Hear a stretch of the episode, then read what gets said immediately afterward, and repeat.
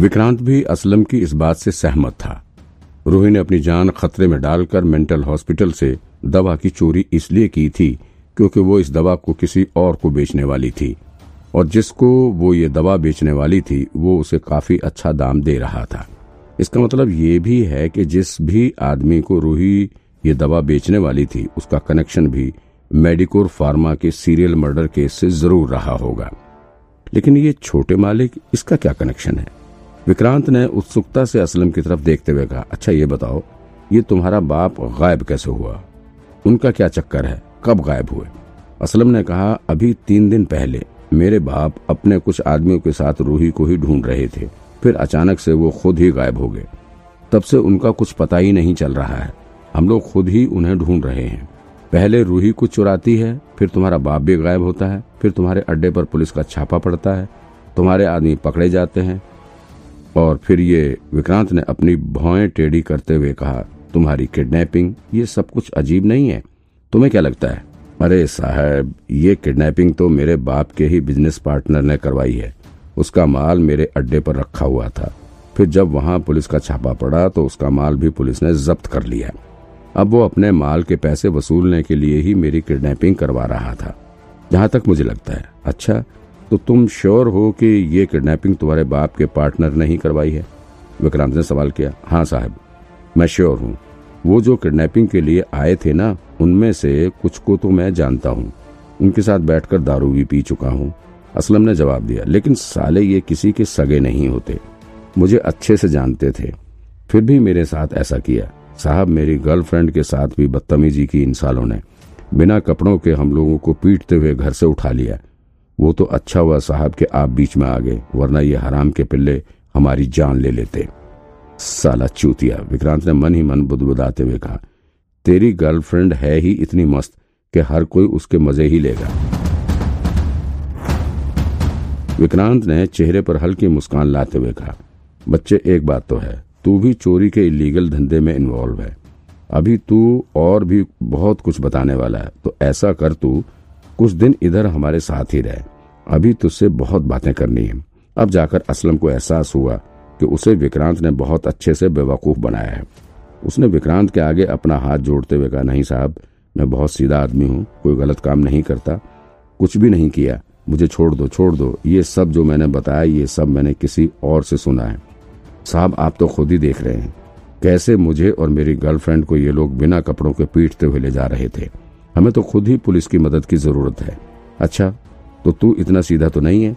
विक्रांत ने मुस्कुराते हुए कहा अच्छा चलो, एक काम करते हैं। अगर तू मुझे रूही को ढूंढ कर दे देता है तो फिर मैं तुझे छोड़ दूँगा। रूही? अच्छा अच्छा ठीक है साहब, मैं आपकी पूरी मदद करूँगा। मुझे जो कुछ भी पता चलेगा, मैं तुरंत बताऊँगा आपको। असलम ने अपने हाथ जोड़ते हुए कहा, अबे, तू खुद सोचना, अगर रूही मिल गई तो फिर तेरे बाप का भी कुछ पता लग जाएगा। समझ रहा है ना? क्या? मेरे बाप का? वो रूही के साथ भागा है क्या? असलम ने कंफ्यूज होते हुए कहा, नहीं साहब वो रूही को अपनी बेटी की तरह मानता था। उसका रूही के साथ कोई कनेक्शन नहीं हो सकता।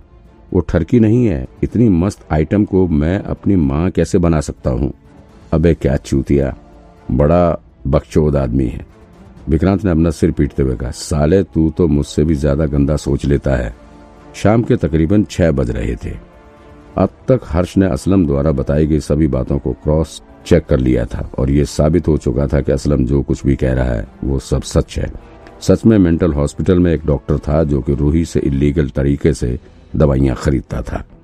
हर्ष ने उस डॉक्टर को पकड़ के इंटेरोगेट भी कर लिया था। उसने बताया कि रूही उसे ब्यूटिरोफिनोन नाम की दवाई बेचने के लिए आई थी। ये दवा ओपन मार्केट में काफ़ी महँगी बिकती है, लेकिन रूही ने उसे लगभग आधे दाम में बेचा था।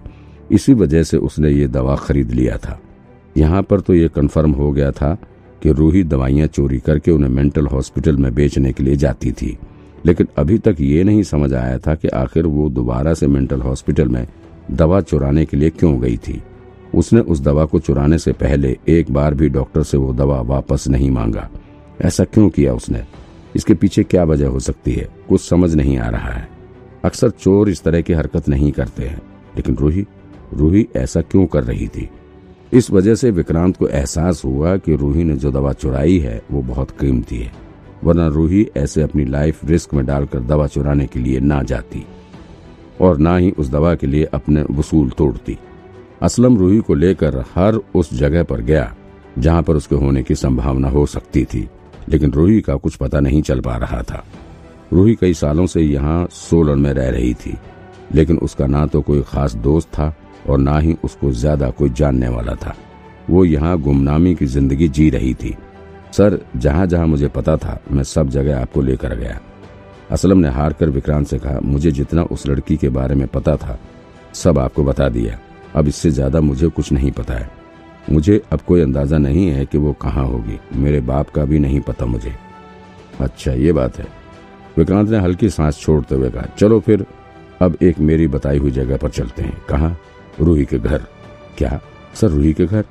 वो आपको इतनी बेवकूफ़ लगती है कि वो अपने घर आकर रुकेगी? अबे, वो नहीं, बेवकूफ़ तुम हो, विक्रांत ने असलम की तरफ़ अजीब सी नज़रों से देखते हुए कहा। वो अपने घर नहीं रुकेगी, लेकिन वहाँ से कुछ क्लू तो मिल सकता है ना, कि वो कहाँ जा सकती है? ओ हाँ ये हो सकता है। असलम ने विक्रांत की बातों से हामी भरते हुए कहा। इसके बाद विक्रांत असलम को लेकर सीधे रूही के घर की तरफ़ चल पड़ा। उसके घर पहुँचने के बाद विक्रांत ने असलम से कहकर रूही के घर का दरवाज़ा खुलवाया और फिर ये लोग अंदर दाखिल हो गए। उसके घर के भीतर अभी भी सब कुछ वैसा ही बिखरा पड़ा हुआ था, जैसा विक्रांत ने पिछली बार यहाँ पर देखा था। सारा सामान इधर उधर फैला हुआ था। विक्रांत बड़े ध्यान से यहाँ पर एक एक चीज़ चेक करने लगा।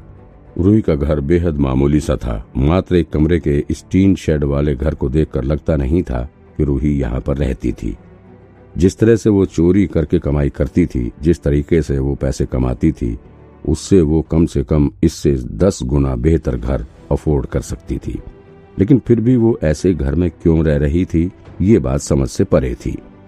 रूही का घर देखकर विक्रांत के दिमाग में एक बात ये भी आई कि कहीं ऐसा तो नहीं है कि रूही का कोई दूसरा घर भी हो। क्या पता उस दिन जब उसके शरीर से सुअर की गंदी स्मेल आ रही थी तब वो बस जल्दी से नहाने के चक्कर में अपने इस टेम्परेरी घर में आ गई हो। हो सकता है कि उसका असली घर कहीं और हो। विक्रांत को उस रात वाली घटना फिर से याद आ गई तो उसने जल्दी से असलम से कहा, बाथरूम खोलो। बाथरूम चेक करो। क्या सर? लड़के का बाथरूम? चेक करोगे? छी छी छी छी। अबे तू कितना बड़ा हरामी है रे। जो बोल रहा हूँ चुपचाप कर। ज़्यादा सवाल जवाब नहीं, विक्रांत ने उसे डपटते हुए कहा। असलम ने बाथरूम खोल दिया। अंदर जाने के बाद विक्रांत ने देखा कि रूही का वो ब्लैक सूट अभी भी वहाँ पर रखा हुआ था, जो उस रात उसने पहना हुआ था। लेकिन अभी भी इस कपड़े से बहुत गंदी स्मेल आ रही थी। उस स्मेल ने यहाँ पर खड़े रहना मुश्किल कर रखा था। विक्रांत ने असलम को इशारा करते हुए रूही का कपड़ा चेक करने के लिए कहा। असलम ने अपनी नाक और भौएँ सिकोड़ते हुए मजबूरन जाकर रूही के ब्लैक सूट को उठा लिया। इस कपड़े से इतनी ज़्यादा गंदी स्मेल आ रही थी कि यहाँ पर खड़े रहना भी मुश्किल हो रहा था। जब असलम ने इस कपड़े को उठाया तो वो दंग रह गया, क्योंकि इस ब्लैक सूट में एक भी पॉकेट नहीं थी। पॉकेट ना होने का मतलब उसमें कुछ भी क्लू नहीं मिल रहा था।